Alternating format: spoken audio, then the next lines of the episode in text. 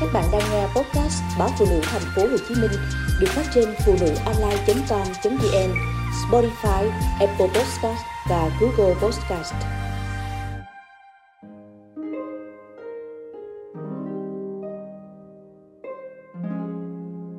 Mẹ và vợ anh chọn ai?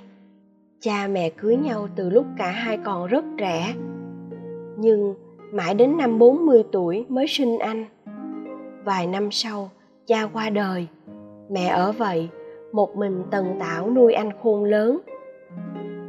Anh hiền lành, chỉ biết đi học rồi đi làm.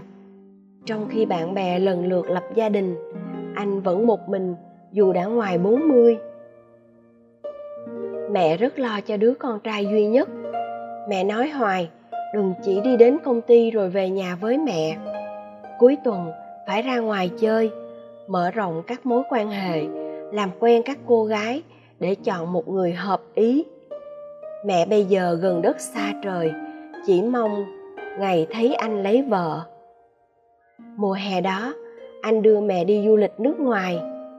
Anh không có bạn gái, nên năm nào hai mẹ con cũng đi nghỉ cùng nhau trong những ngày phép của anh. Họ gặp một đôi vợ chồng già cũng đang trong kỳ nghỉ. Người vợ kể về cô con gái tốt của họ vẫn đang còn độc thân và mở hình cô ấy cho anh xem. Hai gia đình sống cùng phường nhưng lại quen biết nhau ở một nơi xa lắc. Trò chuyện vui vẻ, họ cho nhau số điện thoại và giữ liên lạc sau đó. Hơn nửa năm hò hẹn, cuối cùng anh cũng đưa cô về ra mắt mẹ. Mẹ đã tự tay chăm chút từng món vừa ngon vừa đẹp, chuẩn bị nơi nghỉ sạch thơm cho vị khách quý. Sau bữa cơm làm quen, cô vào phòng, mẹ một mình dọn rửa chén bát.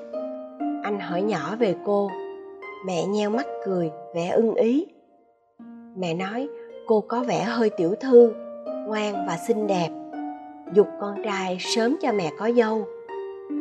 Vẫn chưa hài lòng nhiều điều về tính cách của người yêu, nhưng anh tự nhủ đó chỉ là vài khuyết điểm nhỏ. Khi ở bên nhau, anh có thể giúp cô dần dần trở nên tốt hơn bằng tình yêu của mình. Hai người ngày càng gắn bó. Trong một năm hò hẹn, anh bàn tính chuyện kết hôn. Bất ngờ, cô bóng gió một điều khiến anh sững sờ. Cô không thích làm dâu. Đó cũng là ý muốn của cha mẹ cô, bởi họ sợ con gái vất vả. Khó khăn lắm, anh mới có thể thuật lại câu chuyện với mẹ. Không chút lo lắng, mẹ bảo tuy già, nhưng mẹ vẫn đủ khả năng tự lo cho mình. Mẹ hứa sẽ không để vợ chồng anh bận tâm. Và mẹ sẽ yêu thương, chăm sóc con dâu như con gái. Đến lúc này, cô không vòng vo nữa mà nói thẳng. Anh có hai lựa chọn, hoặc là cô, hoặc là mẹ. Cô sẽ chỉ sống với chồng. Hai năm sau, anh cưới. Vợ anh là một cô gái thuần hậu, sống hòa hợp với mẹ chồng. Từ khi có vợ, anh mới hiểu, dù đàn ông hiếu thảo và chu đáo bao nhiêu, vẫn không thể chăm sóc mẹ tốt bằng một người phụ nữ. Vợ anh đang có thai, và mẹ vẫn minh mẫn, khỏe mạnh.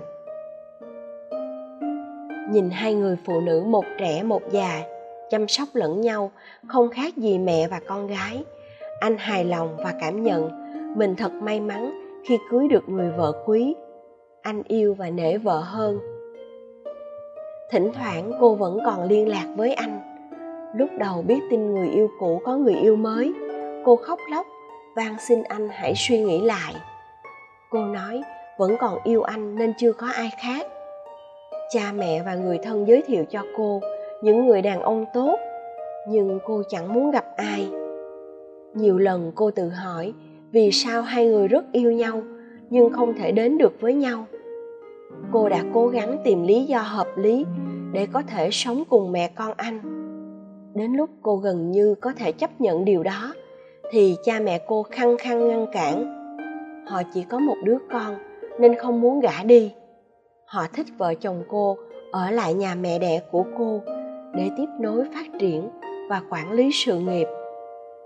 Nhìn thẳng vào mắt cô, Anh nói giữa họ chỉ còn những kỷ niệm đẹp và anh không muốn gợi lại quá khứ. Anh đã yêu người khác. Anh cũng không thể cưới cô chỉ vì cô buộc phải chấp nhận gia cảnh của anh. Anh muốn cô sống thoải mái và hạnh phúc. Đừng chấp nhận điều em không muốn. Tháng rộng năm dài, em sẽ mệt mỏi. Cô chồm tới, nắm chặt tay anh lúc anh định đứng dậy ra về. Không, em sẽ chấp nhận những yêu cầu của anh.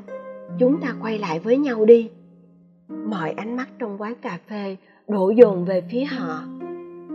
Anh khó khăn rút tay khỏi bàn tay cô, nhẹ nhàng vỗ về điều gì đó, rồi nói lời tạm biệt.